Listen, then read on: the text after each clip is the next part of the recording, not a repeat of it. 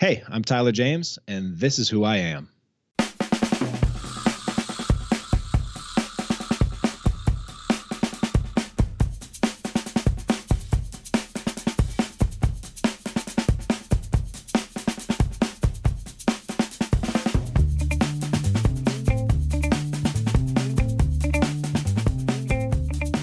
My guest today is the ComixTribe publisher and ComixLaunch host, Tyler James. Good morning, Tyler. How's it going, Jamie? Good, thank you. Very good. Um, I'm glad to finally have you on the show. Um, you, you're very active in the world of communicating uh, ideas and creativity, so it's nice to have someone that's uh, that's uh, well versed in talking about this stuff. yeah, you know, once you get me going, I'm, sure, I'm sure, you found that. You know, you, you, you get you you probably you had this little idea for a podcast, and then uh, here you are. You know, dozens and dozens of episodes later, and, and it's still going. And, and yet, I, I don't know if you found this, but I still find that I've only just scratched the surface or uh, just started peeling the onion in terms of wh- uh, things to talk about in this whole creative journey thing. So uh, yeah. I'm excited to keep peeling that onion with you today. um, I was trying to remember because um, there was the, uh, Tears of the Dragon was the fantasy book that you put out. Um, but I was trying to remember there was another book. Didn't you draw a book as well? Did you do the artwork for a book very early on? And I was. Yeah, I mean, I, it's it's hard to say exactly, uh, especially names and people that uh, you've been connected with and sort of informally and uh, uh, online. It's, it's hard to always remember exactly where it was or when it was when people first came into your world. Mm-hmm. Um, I mean, for the first about 20, 27, 28 years of my creative life as a comic book creator, I was a one one person show mm-hmm. right i was i was doing everything uh, lettering art uh, the the writing uh, and doing all of those individual things at uh, various levels of quality um, and so you know one of the things that you know a, a big sort of eye-opening experience for me was um, with a book that I, I, did, sort of the the last book where I tried to do well, one of the last books that where I tried to do everything on it was called uh, Superseed, mm-hmm. and it was a book about uh, a superpowered fertil- fertility clinic, and it actually was was uh, picked and and run on a, a Zuda comp- competition, if you remember back mm-hmm. Uh, to DC's uh, webcomic initiative, and and you know, it got picked for that, and it was a, great experience. Um, but it was also kind of a, a, harsh experience. Whereas it's like, you know, you realize I realized then that your comic is only as good as the weakest link or the weakest part of it. And you know, I the I, I had a story that I, I believed in and, and, a concept that resonated with, but there were some elements of my game that you know what if if I had had uh, if I had worked with a team or if I had partnered up with uh, other creators that were better at certain aspects of the creating process as myself, the overall product would be better. Mm-hmm. And so, after sort of taking a few on the chin in terms of getting some negative comments and getting out of my protective shell of being oh you know you're you, you're great because you know my mom was my biggest fan back in the day but when you open it up to the internet that's a, a, different can of worms and so one of the things i tried to do is say okay well you know let me focus on the areas that i think i'm i'm the best at and let me go try to work with people that are a little bit better at different different areas than I am, and uh, and do that. So mm-hmm. I started working with some creators on on different projects. Uh, I worked with, uh, as you mentioned, Coco Ambro on Tears of the Dragon. I worked. I started working with Caesar Feliciano on the Red Ten. I started working with. Um, uh, uh I mean, uh, and started working on a number of, of different projects. Matt Zollman on Epic, and just just had a had a blast, sort of focusing in on on what I was doing, and then letting other people on my team do do what they do uh, a little bit better. And so mm-hmm. that was kind of a part of the journey. Um, and the last the last sort of book that I did that was like that was all me was uh, actually a web comic called Over, which mm-hmm. was a uh, which you know was streamed for about a year and a half uh, online, and and so that was sort of the last uh, last big thing that I've done. So in terms of uh, the the art chores on it, um, and so most of what I've been doing has been more on the writing and even the publishing side over mm-hmm. the past several years, um, which has been uh, a different beast, a fun beast, but uh, a, a, whole other challenge um, because this is something that you know a lot of creators discover that uh, there's there's the creating process and, and creating a great book, but an entirely different skill set when it comes to actually selling it and selling it at a profit. You know, mm-hmm. what's that, right?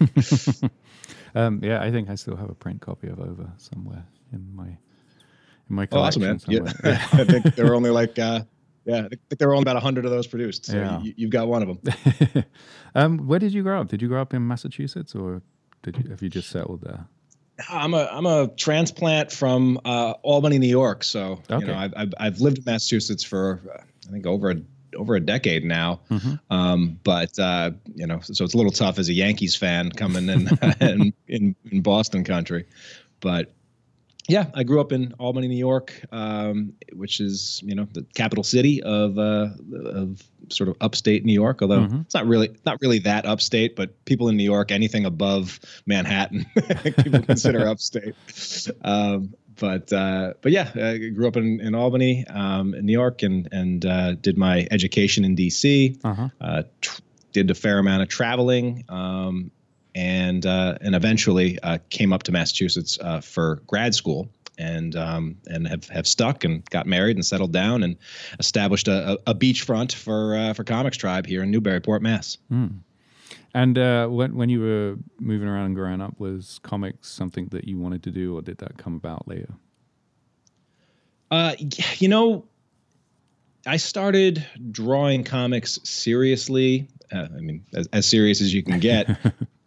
at about uh, 11 or 12 years old. Mm-hmm. Um, and, you know, I'm speaking of serious, I, I remember one year getting my art table, like a, like a, what I considered a professional artist's art table. Mm-hmm. And uh, one year for Christmas when I was about 12. And once that was in place, it was like, oh, I'm legit, man. and and um, you know, I, I always think about that in terms of the power of like investing in a tool or investing in like the tools that that uh, that the the pros use. It's like like my my productivity probably doubled or tripled just by getting that you know that one table, which I still have today. It's still in my room, and uh, and and so yeah, I mean, I I started doing it um, young. I mean, in, in, my high school years, I probably did a couple hundred pages worth of comics and multiple stories, and and it was sort of it was it was kind of what I did. Hmm. I was uh, I was a comic creator. Hmm. Were you doing them for yourself, or were you were you selling them or, or putting them out uh, in places? It was mostly for myself. You know, I was I was um, a product, uh, an inspired. Uh, I mean, I, I, I always liked uh, superheroes growing up, and my mom used to joke that she didn't know how she was going to break it to me when I got old enough to realize that I would not be a superhero when I grew up. um, so that was a conversation. Like, you know, some people worry about the, you know, the talk, but that was like the talk that she was worried about having with me. Um, but uh, but yeah, I mean, I you know, I, I was a Marvel Marvel kid for a while, and then mm-hmm. I got swept up into the image revolution, where it was sort of like uh, it dawned on me that these characters, these properties didn't just exist; they were actually created mm-hmm. and created in many cases, at least in the image cases, by people that weren't much that much older than me mm-hmm. at the time. And so, you know, my my goal was to to go work for Image, um, or to or to draw or to draw or to um, you know get on one of these image books that I was reading. I think that was like my goal in in, in high school. Yeah but um, in terms of of selling my books, uh, you know, I I, the, I printed up a couple dozen copies of my one of my first fully complete stories that I did. Printed it at my dad's uh, photocopy machine. He was like the only, had a had a photocopy machine in his office, and uh, and so printed up about a dozen copies and hawked them out of my my uh, my backpack in high school. Sold mm-hmm. them for about a, a, buck a piece. I think I sold nine copies, and I was I was thrilled. Mm-hmm. And I always, you know, I call that out to uh, to creators that are wondering, like, well, you know, is Kickstarter, you know, like for me, or is Kickstarter like worth doing? And I and I. One of the reasons I, I say Kickstarter is the place to start when it comes to monetizing your work is because you know, I did that in high school, right? I I sold my first comic, sold it out of my backpack, buck a pop, pop nine bucks, and made nine dollars. Mm-hmm. I had a, a high school kid on my podcast last year who uh, sold her first comic also, but she used Kickstarter and raised over four thousand dollars to do it on her very first launch. So you know that's just something that was not. Uh, I mean, that would be a pipe dream. I mean, years ago. So um, it just kind of kind of shows the power of the platform and and how you know in a lot of ways we have some great tools available to us that we uh, we shouldn't take for granted. Mm-hmm. Yeah, it definitely feels like. Uh, I, I mean, it's I can't remember when Kickstarter launched. It feels like 2012 or around that kind of time, maybe 14. But it's definitely something that's grown as uh, as people have re- like. It, it, uh, I think you've you've mentioned on your show that the the comics portion of Kickstarter is one of the most active and um, successful areas on there, and um, and uh, there's so I think as a lot of people talk about how the direct market has shrunk and how it's hard to get books out, but there's all these other avenues that are available now, like Kickstarter, that that are so much broader and and uh, have have so much more reach than than the usual method. Yeah, it's it, it really is amazing um, to think about what kind of impact um, the Kickstarter's had. I mean, it's had a huge impact on comics. It has a huge impact in other industries, board games.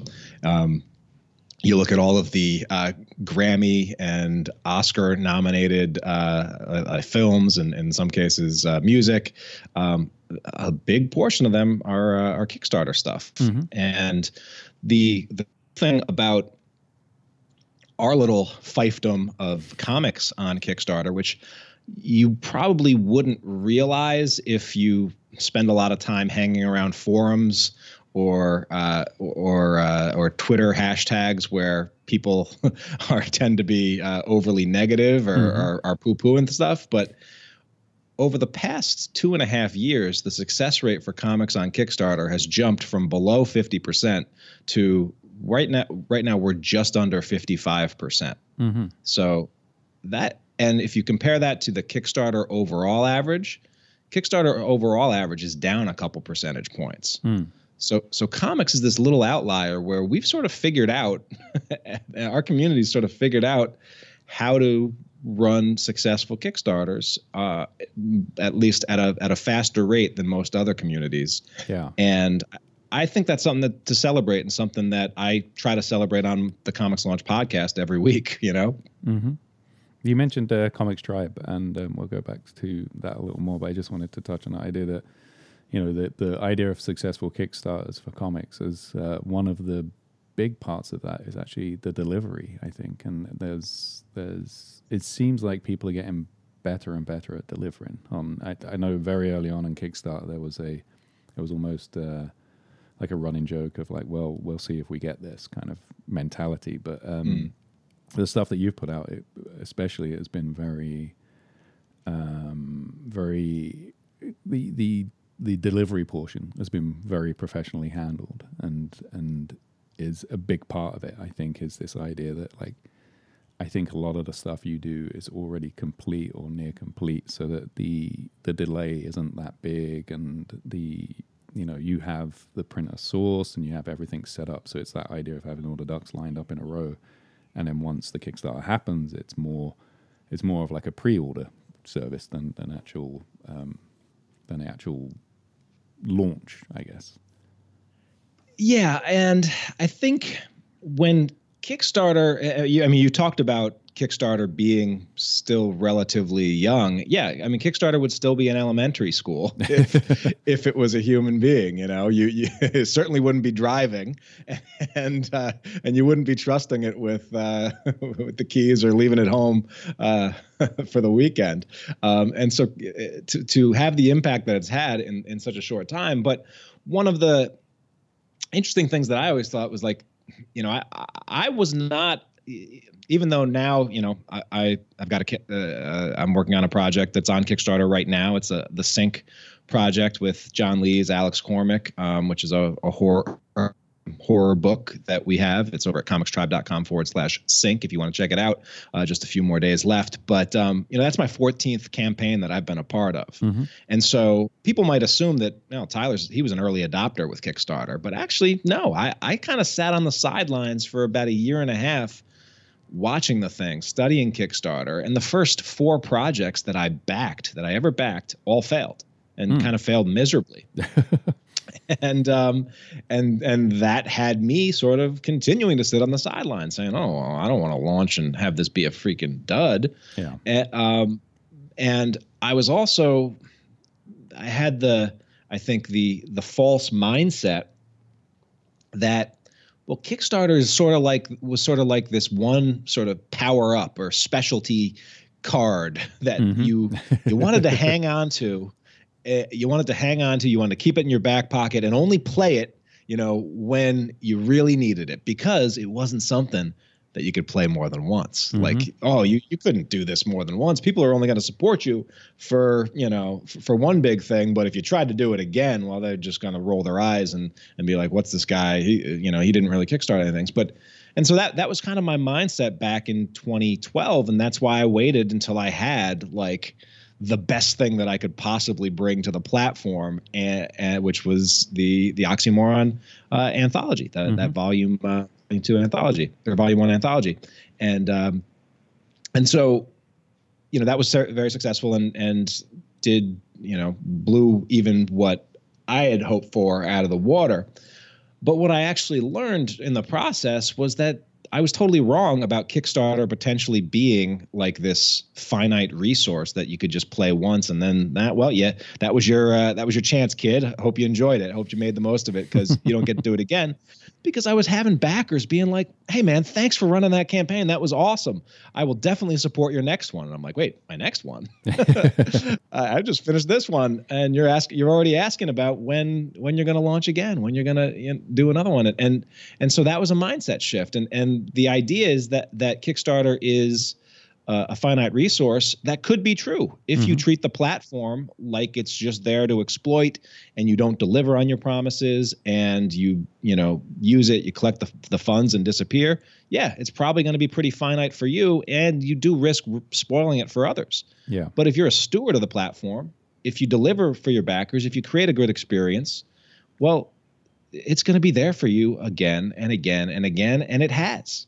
And and there are people right now that buy all or most of their comics on the Kickstarter platform. There's over a million backers mm-hmm. on the Kickstarter platform uh, with their credit cards on file. So, you know, I I was talking to a creator the other day, and you know he he had had he he had had a couple of uh, duds in terms of his launches. Um, I think he launched once on Indiegogo and once on GoFundMe and raised like five dollars and ten dollars respectively. Mm-hmm.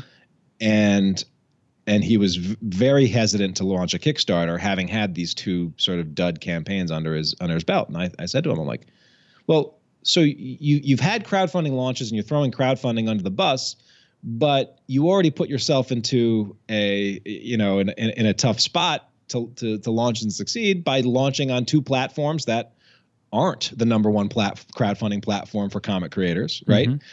And then you're also y- you did it without a plan and a, and a, and a, and a concrete strategy. You just kind of threw it up to see what would happen.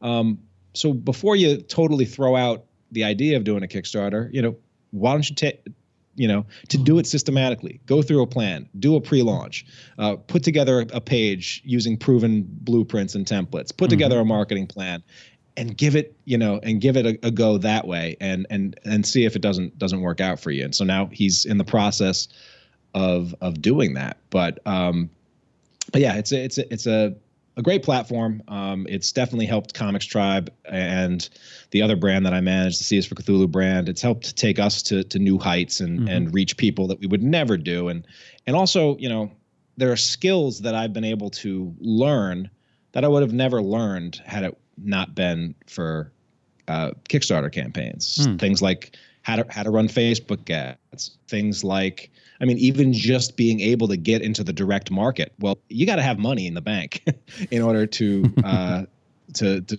print and to and to work on Diamond Cycle, where you know you're printing books three, four months before you all ever see a check for those books. Yeah, you know, and and Kickstarter is cash flow, and so uh, it's it's it's done a lot for for us and, and for ComixTribe, mm. and that's why I continue to celebrate it as a platform because.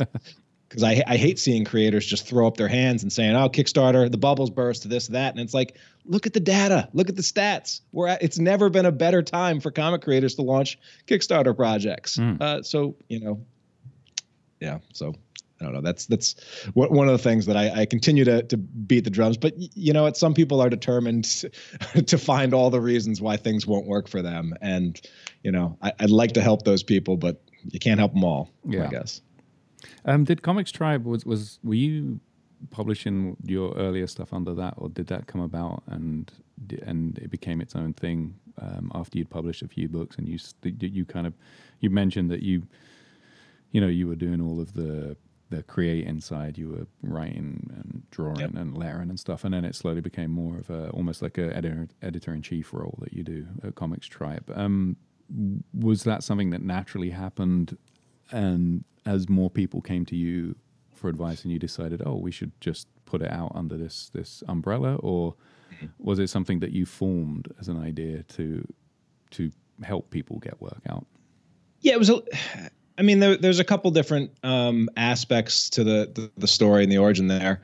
Um, prior to ComixTribe, I was sort of putting out short run comics and, and going to conventions and, and, just using sort of Tyler James comics as mm-hmm. my you know banner and my website and and you know i think there was a little bit of a like a, I felt a little off about just doing that because like oh that doesn't look like a professional brand but what i've actually found is you know if like especially for those people that are looking to jump on kickstarter you're actually better off going under your own name hmm. and being a real person than you are trying to come up with a random brand identity that no one's heard of yeah. like like because people have actually heard of you as who you are. So I wouldn't if you were someone that's trying to launch a Kickstarter, I wouldn't go make up a brand new brand imprint name just so that you don't look like just a person because it, in fact uh, you'll actually probably, find an easier time to have it have a project funded when there's a person behind it, a person you can look in the eye, a person who you know whose life people that come on the page, they're like, oh yeah, I, I can make this person's life better, uh, mm-hmm. uh, and the book looks cool, and and support it. So that that's that's something that I think I I, I was a little bit off on. But mm. what ended up happening was when I transitioned from doing projects that were all sort of Tyler James comics because Tyler James is the only one working on these comics to uh, working on books with other creators. Well, Tyler James comics just didn't seem like the right place, uh, uh, the the right fit for the imprint. So I wanted to put, uh, and and so so as I was starting to put these um, things together, uh, I was trying to think, well, what what would the home for these be? And mm-hmm. around the same time. I'd started working with editor Stephen Forbes. He was helping me out on some projects that I had, and he, Steve had been writing a bunch of articles, uh, I believe, for over at Digital Webbing, and I had been mm-hmm. doing a bunch of art, uh, article series on comic related. Uh, I'd done about 40 columns over there, as well as some com- columns on my own blog. And you know, me and Steve really hit it off, and we had sort of a an idea that hey, maybe we should consolidate our efforts and put out some resources for comic creators on the ComixTribe site. But in addition to putting out content, let's also share the journey of building from scratch a small press imprint.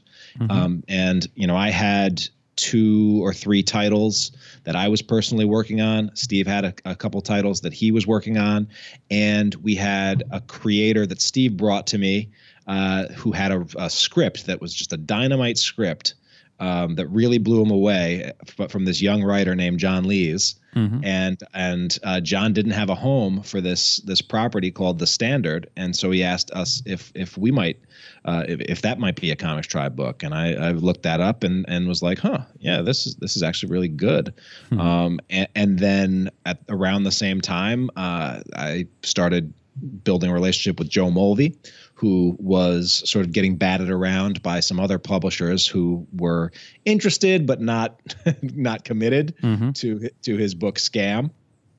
and I sort of shared with him a um, that hey, ComixTribe, we've got uh, you know the Red Ten from from me. We've got this book called The Standard from uh, John Lees, and Scam would fit nicely in sort of a, a three book um, sort of uh, initial tip of the spear for our imprint, which were all because all three books were sort of uh, superhero books with high concepts, mm-hmm. um, sort of sort of broad uh, broad mass market high concepts.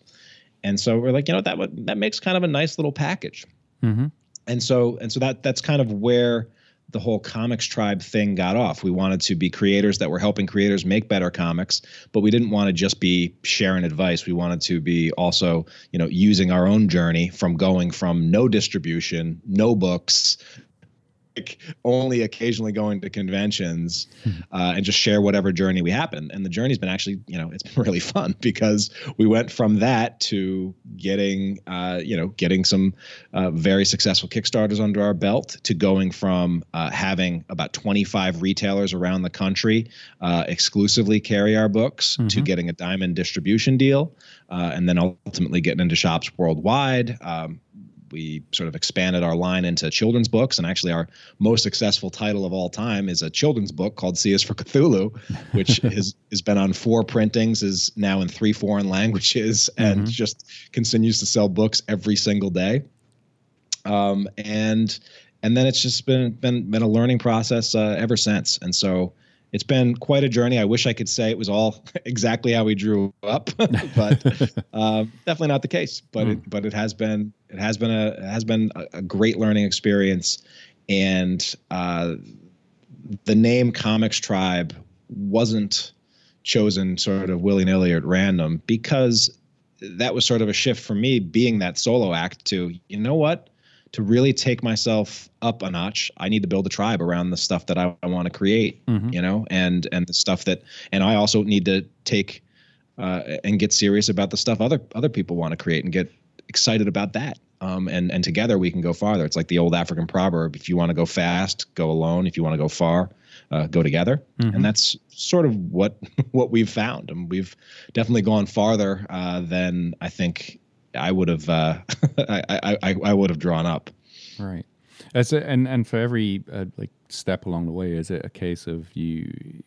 Is it like that you see it as a natural progression, or is it just like wow, we've we've expanded to fill this area? Should we try this? And and it just so you know because it, it with comics there is no natural progression. There's no singular path. It's like it's so open that you can you can choose to to stay in one area or you can choose to expand or you can choose to just aim at the top and then work your way backwards almost sometimes but it seems like um, with ComixTribe stuff you, you just said that it kind of expanded into these three uh, books or with the, the, three core creators that that grew out of that and then it became a um, kickstarter thing and then it became a, a diamond thing is it like a natural progression for you and and and that's how it's worked out or is it surprising basically you know? yeah i mean again it, it, would be hard to to have drawn all this stuff up because mm-hmm. When when ComixTribe first like the the com- the first conversations about ComixTribe first got going there was no kickstarter right, right. Um, and around the same time like what it like and we didn't know what it actually took to get into uh, into Diamond? Like, you know, how many books did we have to have? What kind of publishing schedule did we have to be on? Like all these questions, all these things we really didn't have the answers to, and so. Uh, I think in a lot of ways it was organic in terms of you know what trying to figure this thing out as we're going along, um, and at the same time like everyone else like everyone else in the industry is kind of trying to figure things out and so you know some of the the kickstarter tips that i used and, and parlayed for the oxymoron campaign well i picked those up from jason brubaker and mm-hmm. uh, from you know the sullivan sluggers campaign you know both positive things and some things that to avoid mm-hmm. um, and and th- there were you know and, and with even before diamond um, there was this micro distribution concept, which Sam Humphries, uh, who you know has since gone on to write awesome stuff for Marvel and and a, a bunch of others, mm-hmm. but you know he really put his name on the map with a micro distribution campaign where he basically just got a small number of some of the most indie supportive comic uh, retailers around the country to support his book. Uh, uh, to to support a you know a single issue one shot and to carry that book, and that really put him on the map. Mm-hmm.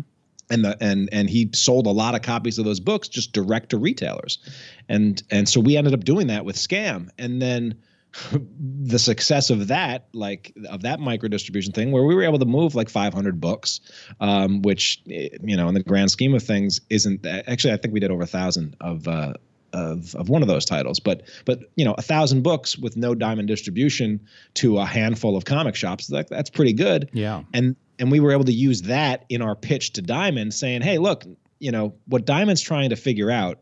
Um, and this is, a, I think, a, a, misnomer for a lot of comic creators, where they're just like, "Oh, it's you know, Diamond do- hates the little guy, or Diamond's not, you know, not going to be supportive of indie comics, or or whatever. It's not worth going to Diamond, like all this stuff. It's like Diamond's not necessarily the evil empire that everyone thinks it is. Mm-hmm. Diamond's just trying to think can we make money on this book and can shops make money on this book? And they have on staff either current or former retailers that will review their books and say, could this sell in shops? Yay or nay? And if it can't sell in shops, well, they probably know about that. they have a better idea of, of that than than you and I do mm-hmm. in most cases, right? Because that's all they do. Yeah. And so what we were able to do in our diamond pitch was say, hey, look, here's here are the books that we want to bring to Diamond, and will they sell in shops? Yes, because they already have. And here's the proof. You know, here's mm-hmm. our sales to these retailers. Here's the here's the quotes from these retailers that we included in our pitch to Diamond, and that initially gave us our you know got us going. But you know, I, I wouldn't have known that that was going to be a key to getting us into Diamond um, because sort of figured figured that out on the fly. And and cool thing is is that I'm still learning stuff. Mm-hmm. like been at this, you know, ComixTribe's been around since 2011 and I've been making comics uh, since I was 12 years old, but I mean last year had some huge breakthrough lessons in terms of, you know, how to not just put out books that the critics are going to want and books that retailers want, but how do we position our books such that they can that the collectors market really goes crazy for them. Mm-hmm. And that's something that really helped. Um, I mean, you know, the, the, when you can change the the average price that you're uh, that you're getting per sale uh, significantly, everything changes in your in your business. Mm-hmm. Um, and the problem so many creators I think get into, especially on the indie level, is if you're basing all of your business projections, all of your everything around the $4 price point for a single issue floppy comic or even the $15 price point for a, for a trade you're going to struggle mm-hmm. you like the math just doesn't work for us guys uh, if that's the only thing you're offering the market and so um, but the good news is that doesn't have to be the only thing you offer the market and when you can get a little creative about that uh, you can all of a sudden everything becomes a little bit easier mm. and so so yeah, so that's uh, that's again things that that we learned, and I continue to learn lessons with with every book we launch, every Kickstarter we launch, and I continue to test new stuff out. yeah, we we um, I think we uh, I can't remember who else was in it, but there was a, a discussion going on on on Twitter last week maybe uh, about that and about the idea of like um, special edition books and and um, you know limited edition things, and I think Kickstarter really uh, there, there's that Make 100 um, mm. uh, project that they do. I think they're going to start doing it annually. Um, and it's such a, a, simple idea. And I, I, I, found that it was very effective at, the, at, creating this idea that there was, you know, it, it really highlights the uniqueness of something that you're putting out, that you can put out this limited run of something. And, and people will get interested and excited in it just because of that fact. And then, like, it's it's a backdoor into them finding your work almost. Oh, definitely. And I, you know, one of the biggest pieces of advice and something that uh, that I needed to learn myself, and is that y- you as the creator or or more importantly as the creative business person if you are making all of your business decisions based on what you would do mm-hmm. You're probably going to make some awful decisions unless you are your perfect customer mm-hmm. and i say this because i'll tell you straight up i am not my per- my perfect customer right? I am fine with waiting for the trade. I'm fine with reading dig- uh, a, a, cheap version digitally when it comes out uh, and it goes on discount versus uh, getting the, uh, the the print edition. In mm-hmm. fact, my wife prefers it when I when I don't bring home more books because we got bookshelves. Our bookshelves have bookshelves on them, right?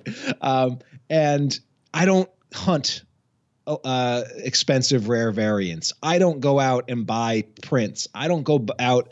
I'm not a big, uh, you know, uh, sketch cover collector. Like, I am not my ideal customer, mm-hmm. but my ideal customer is out there. And you know, and we have a, a little ComixTribe Insiders Facebook group that we've set up where we try to connect some of our biggest customers and our uh, our our creators and show them some behind the scenes stuff. And some of the some of the the fans in there are, are you know they love one of the things they love is just you know let's let me grab all my ComixTribe stuff or all my Sink stuff or all my oxymoron stuff and and and I'll show a picture of my display. Mm-hmm. And you've got these these same uh, these uh, customers that they they don't buy just one copy of the issue. They buy every cover that's available whether it's a four dollar cover that they got from their pull list or a fifty dollar variant that they had to buy off ebay because there were only a hundred of those of those available. Mm-hmm. and then they're tracking down our creators at conventions and they're getting the signed books and they're getting prints and they're buying new stuff and they're buying multiple copies and they're sending them to their friends. Like that's my perfect customer. And so the more we can make our decisions based on what that person might want, uh, the better off we're going to be from a business standpoint. Like we got to get out of this mentality, at least like at least from the um, and this is I think part of the conversation we had, like at least from the publishing slash business side. Like th- th- there's this whole other creative side where if you're a writer and mm-hmm. all you want to do is write, and you just want to write write write and and the only thing and that as soon as you're you're done with the creation process that's where things want to end like that's fine that's awesome. But somebody has to be if if the goal is to make this a sustainable creative business well if it's not you you got to have somebody that's obsessed with the other stuff right? Yeah. So because if nobody's obsessed with the other stuff then you know you're, you're going to get the results that you get but it it may not be the results that that you're looking for. And so um, and so yeah, so th- these are just some of the things that that I play with and and you know with the ComixLaunch podcast and now the ComixLaunch Pro uh, community that I've built, it's really trying to fill in those other gaps because I think there's tremendous resources out there for creators that want to make better comics. Um, where the gap that I'm trying to fill is okay, you've got to create a great comic. Now what? Mm-hmm. Right. And how, how do you actually take that and and build a sustainable business around the great thing that you've created? It because again, it goes back to like what it takes to make a great comic is a different skill set than it takes to to sell it and and build a, a business around it. Yeah.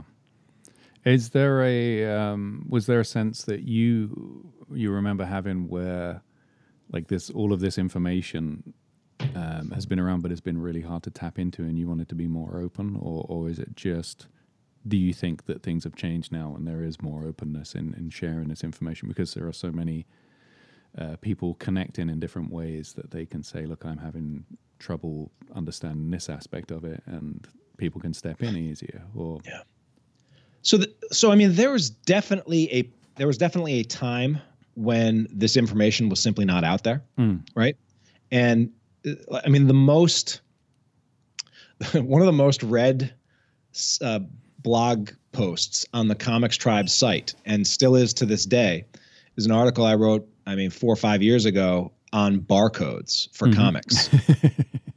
and I can't tell you how I, I haven't been at a convention in the past. Uh, I haven't been at a convention in the past couple of years and not had somebody. Usually, it's like the the the wife or the significant other of an artist or comic creator who comes up to me and is like, "Thank you for that article on barcodes," because I, my uh, my my husband or my my significant other uh, asked me to figure this out, and I combed the internet, and yours was the only thing that I had that, that could make sense on on what I was supposed to do for barcodes and ISBNs and and just and just getting you know getting the way around it. And so there was um, there was definitely uh, a dearth of some of that information out there, um, and and so I definitely think. Especially early on, we started filling some gaps with ComixTribe and and and, and the ComixLaunch. Now I think we're sort of in the um, in the area where there's there's no shortage of information out there. Mm-hmm. But the problem is so many creators treat you know information collection like drinking out of a fire hose where you just want to drink but there's so much out there and, and everything contradicts itself and and it's not the it's not the lack of information out there it's who's curating this mm-hmm. and what's the right path for me and so what i've actually realized and and what I've tried to do with the content that I've created create is that you know 80 to 90 percent of the stuff that I put out on the ComixLaunch podcast, or, or uh, 80 to 80 to 90 percent of the stuff that I create, I, I give away entirely for free on the ComixLaunch podcast. But if you want the step by step, if you want the system, if you want some extra coaching and some extra help, and if you want a community that's built around it, I've actually created another level, which is sort of the ComixLaunch community and and the courses that we create over there. Um, that is sort of a pre- premium product. It's got a premium price associated with it, and I've put that out there. And um, and what I found is that that's that there's a significant number of people that actually want that because mm-hmm. it's not that there's this information isn't out there, but it's like how do you, how, who's sifting through it? What's the, the the quickest way to go through it? How is it organized? And as someone with an education background you know i've got a master's in education i've got uh, teaching experience for for many of years and and i've uh, also you know did training in technology and education like that that uh, step-by-step system and that community around that and coaching around that um, is is what there definitely was a lack of and what ComixLaunch is trying to fill in as well mm. because um, and what i've actually found is and and it, it, took a while for me to get okay with charging for some of that stuff right mm-hmm. um, because there's so much free stuff out there and people might think well if there's so much free stuff out there like who are you to who are you to charge me to teach me how to run a kickstarter i can run it myself and i do it not just so that I can keep doing it and support it and support the infrastructure that I've built up around this stuff, but what I've actually found, and I've also found this in my own my own life, and you've probably found this as well, is like there's a transformation that happens at the point of a transaction where people change through the process of buying it. Mm-hmm. You go from, maybe I should learn that to, all right, I'm investing in myself and my future by and putting real money down, real money on the line. And so I'm going to actually go through this system and learn it the right way systematically. Because how many times, you know, have you seen a, a an awesome blog post that you'd love to read and just bookmarked it and then you don't read it? you had no skin in the game. How many how many free comics have you downloaded? You've that are just in a digital to read pile, right? you compare that to a comic like like I mean even even Kickstarters, like you'll throw five dollars down and sometimes you won't will never read the the comics that people people back mm-hmm. but if you go in at a higher level if you commit um, at, at, a, at a higher level if you invest in people and, and in creators you're more likely to actually read that thing and get the value that you were looking at it for from the first part so um, you know there's a different there's a reason why you can go to Harvard and spend, you know, fifty thousand, sixty thousand uh, dollars on your education, um, and and use all the same books that you could go to your local library and take out for free. Mm-hmm. Uh, there's a difference between education, community, uh, having the resources, having that stuff, and and actually just having the content. Um, there's no shortage of content, but there's a, a, a real dearth of and community, I think. And, and so just getting that mix right is uh, is what I've been working on over the past couple years. Mm-hmm. Do you? Uh, it, it, I mean, ComixTribe sounds like a full time job, but you still have a, a day job, right? Or is it now your Actually- day job?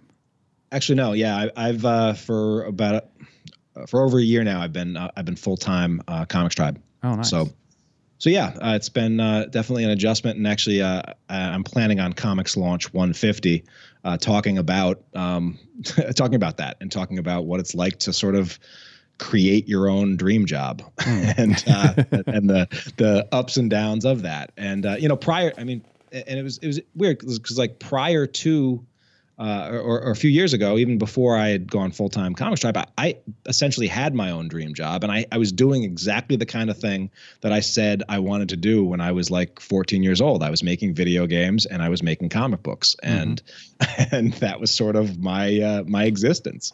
And so it's it's pretty cool. But now I'm I'm I'm making comics uh, and graphic novels and uh, education products for creators uh, who are looking to do this stuff.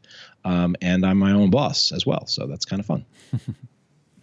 Is there a uh, like you you've you've I think you go to New York Comic Con every year for the last at least four years, right? It might be more than that. But is there is Yeah, there yeah. a convention area that you you've stuck to, or is there like plans on expanding into that? Do you still see conventions as a as a, a useful way of getting this stuff out? Or Yeah, so I mean, I've definitely taken a back, or I, I've definitely reduced my convention load. Um, and uh, over the past couple of years, you know, early prior to Kickstarter, I was probably doing eight, nine, ten uh, conventions a year. Um, and then with Kickstarter, we were able to cut back a little bit. um, but then even the past couple of years, I've done even less. Um, and and part of that is just you know conventions is a bit of a bit of a young man's game in terms of you know if the, like like it used to be but by the end of the uh by the end of the weekend you know you're feeling it every you're feeling it everywhere in your legs and everything. And and you know the last couple of conventions I've gone to I'm like crap it's day one and I'm already I'm already freaking you know got the the joints of a of a 70 year old man. And then and then I look over and you and you got 90 year old Stan Lee walking down the aisle at, at a brisk pace and I'm like, oh, I'm, I'm sorry, Stan. I don't even want to. Uh, I feel worse than you.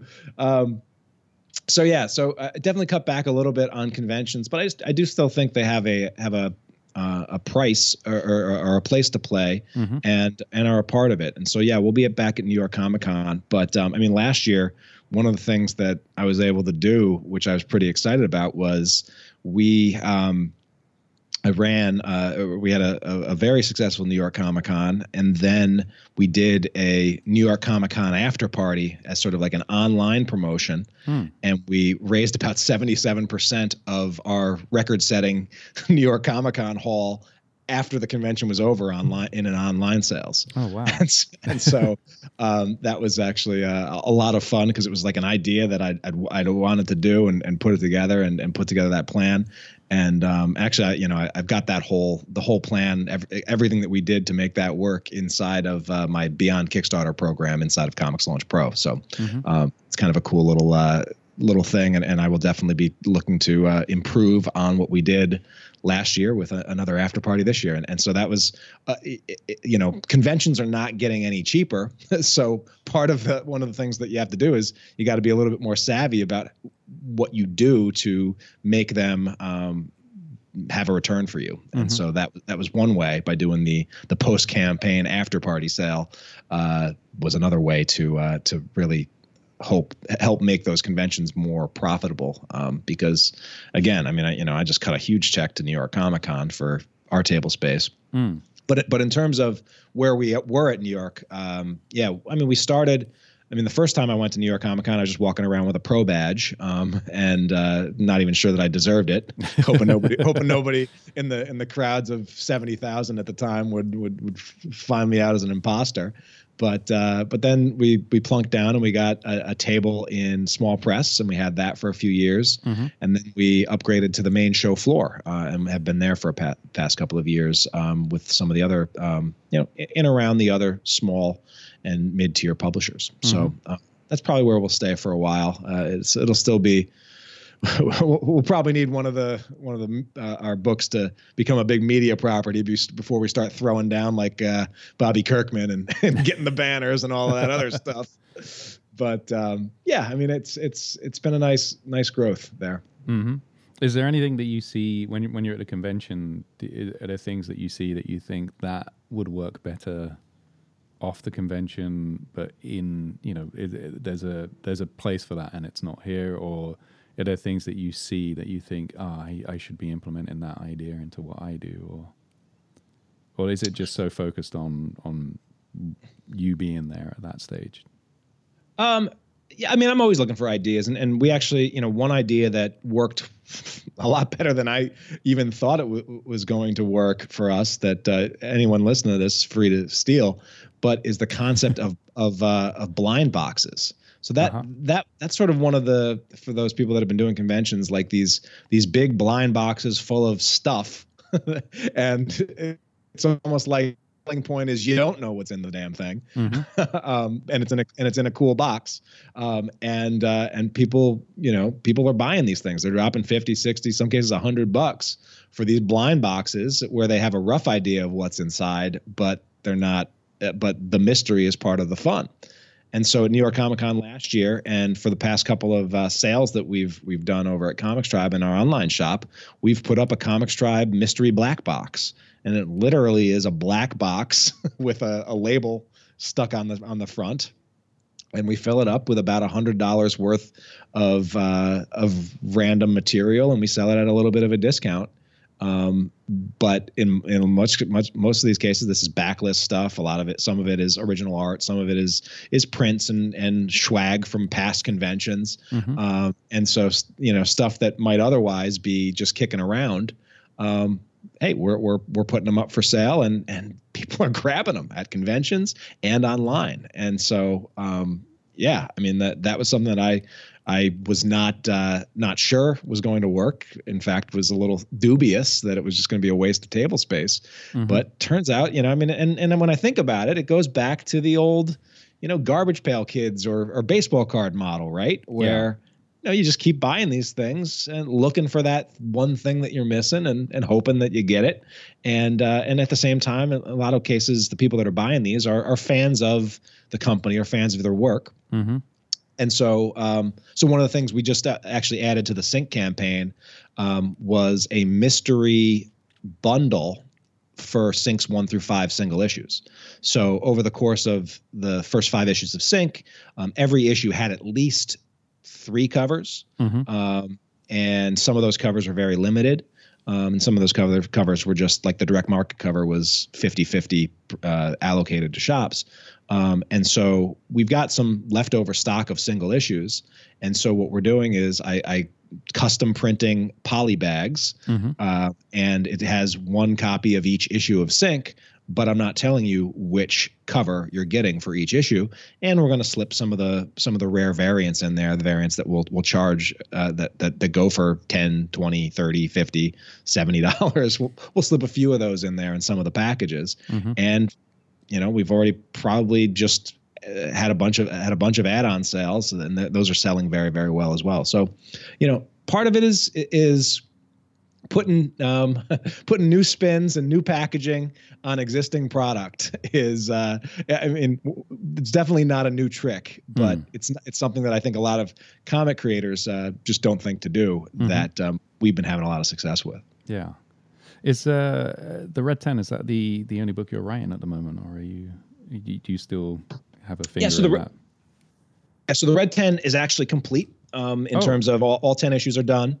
Okay. Um, Cesar's working, uh, and yeah, it, all, all, ten issues of the Red Ten are complete. Uh, issue ten came out earlier this year, um, okay. And so long awaited completion. We have not we have not yet collected the second volume in a trade. And what I'm actually trying to do, and probably will probably do, because the, the there are very few copies of the first of uh, the first printing of volume one, mm-hmm. and so rather than go back to press on on another print run of volume one and then another print run of volume two, um, we'll do an ultimate collection mm-hmm. that uh, collects all 10 issues plus the zero issue plus Cesar uh, is actually working on a uh, an after the credits scene. Um, mm-hmm. this is something that we like we like to do for the ComixTribe hardcovers. You may may or may not have noticed if you picked up any, but like I like to, you know, we, we have the main series, everything from the main series, and then you get your back matter and your pinup gallery and your everything else, and then a bunch of our books will end with uh, a few pages of actual comic uh, scene that was not in any single issue version um, in the hardcover collection. And so I've got just a, a killer ending for uh, for the Red Ten above and beyond the ending that was in the um, in the uh, uh, the the single issues. So that's just a, another little bonus reason for people to check out the omnibus when we finally do get that collected, and, and we'll launch a Kickstarter for that. And I've got some specialty things that I want to do, you know, some fancy things that I want to do on the cover to just make it just like the true collection that this project that worked. I spent about eight years, eight eight nine years of my life working on, and so much of Cesar's time and, and energy on as well, and you know um, everybody else that participated in that, uh, CP Wilson on covers, um, you know Miguel uh, on color on color, and uh, just everybody else. Stephen Forbes, uh, Steve Colley on editing. You know, big team. A lot of people had their finger in the uh, in the Red Ten. Um, so yeah, so not writing the Red Ten. I'm actually not writing any comic scripts right now. I've got a couple projects that I'm sort of noodling around on mm-hmm. that. Um, I, I am I'm, I'm going to do, and I, have got the second volume of an oxymoron anthology that ha- is you know about seventy percent of the way done.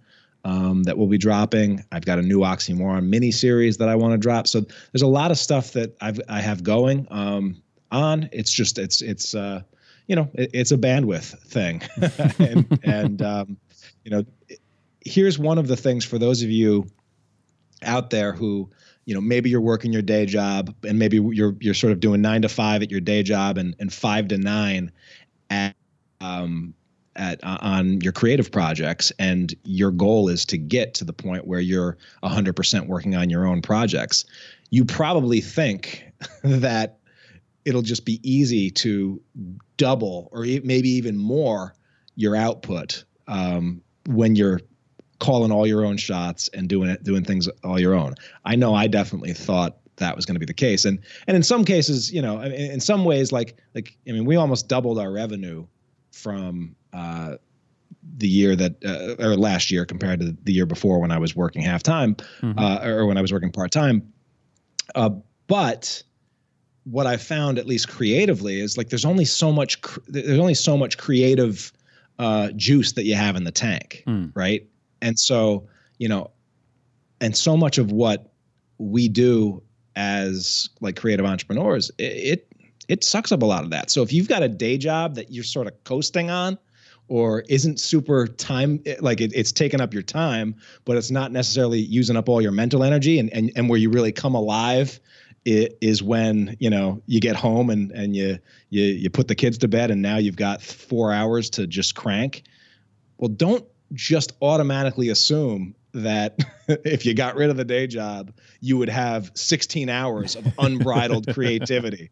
Because I found that that tank it goes down, and it's like, and I'll, I'll get to three o'clock, four o'clock, and I'm just like, I am spent mentally, mm-hmm. and and and so you know, but that, but but but part of what I have had to do is now realize that um, the more I can build a team, the more I can uh, have other people around me that are taking things off my plate and doing an awesome job at those so that I can focus on the big picture stuff, the more everybody wins, the more we get to create, the the the bigger the pie is. And so I am, you know, perpetually, and I'm not great at it, but I'm perpetually looking for more things to take off my plate mm. so that I can focus on the things that that truly matter. And so, you know, I've if if you haven't if you are working by yourself and you haven't hired an, at least a part-time assistant um, to take a few things off your plate um, th- it's going to change your it's going to change your world. I mean like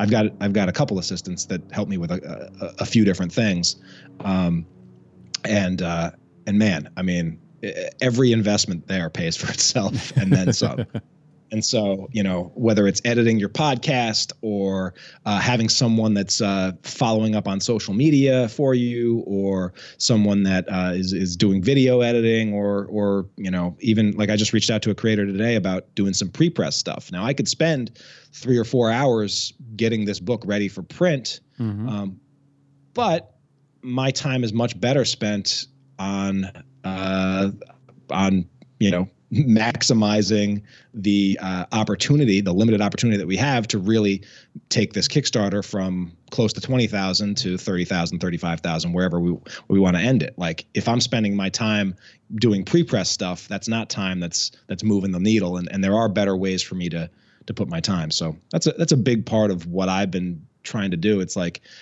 f- for the business that I'm trying to create, am I spending my time on activities that will create that business? And if the answer is no, I need to find someone that can do that stuff because the stuff still needs to get done. It just doesn't all need to be get done by me or or by you for for what you guys are creating. So when I look at create when I look at like awesome color artists that are still flatting their own work, mm-hmm. it's like why are you doing that? or or or letterers. I mean, if like if you're a letterer and you make fifteen dollars a page, you could hire someone for four dollars an hour to do all of the stuff to uh, like, like to do all of the stuff that you do um, so almost automatically um, to get ready to do your lettering. And and you would be so much more productive by having someone that like does all the stuff that that doesn't have to be done by the letter. Like and and and that just goes for everything. Like even even writers like um, there are writers with projects out there that are spending um, time a whole bunch of time doing research on stuff right? And, and the researching researching researching where you could actually hire someone for for very little money to like do some of that research for you so that you're you're you know a little bit further down the line and you can spend most of the time where you loved uh, on the things that you love to do like writing and where the things that only you can do and so that's something that i've been trying to you know i've been preaching it and i've been trying to practice that as well mm. Um, what do you want to plug? Do you want to uh, talk about the the ComixTribe website and the ComixLaunch stuff, or is there there something? Uh, you, yeah, you, I mean, mentioned... go ahead.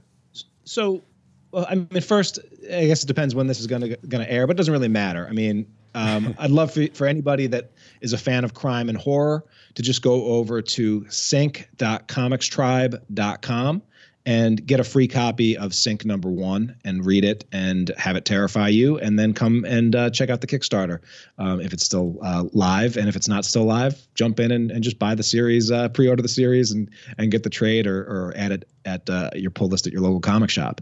And then if you are a creator who is interested in Kickstarter, or you maybe you've had some Kickstarter uh, campaigns that have been successful or less successful, and you want to get uh, just hear some new strategies, some new tactics, some things that are that are working for comic creators on Kickstarter right now, I'd encourage you to go check out my uh, Kickstarter uh, strategy guide. It's uh, seven strategies that are working for creators right now. You can get that over at comixlaunch.com. That's C O M I X launch forward slash guide and that'll give you seven strategies that are working for comic creators right now on Kickstarter. And I've actually got a, an updated 2018 guide that'll be out later this year with uh, eight new strategies that creators are using on Kickstarter. so I, I, try to keep my finger on the pulse, Jamie, and and uh, and so I'm also look. You know, if if you see a strategy that's working, or if you you have something that works uh, works for you, definitely uh, share it because I'm always looking for for ideas and, and creators to to really shine a spotlight on because so many people in our community are doing awesome work. Mm-hmm. So those are two things that I do. And then if you are a podcast listener, the last thing I'd do is just encourage you to uh, just go to uh, add ComixLaunch to your uh, your pull list or your your digital pull list or your uh, and subscribe to ComixLaunch and uh, and hear more about this kind of stuff that uh, creators are using to take their careers to the next level. Hmm. Tyler, thank you so much for for talking with me this morning. No problem, Jamie. Thanks for having me on. It's a great conversation. Thank you.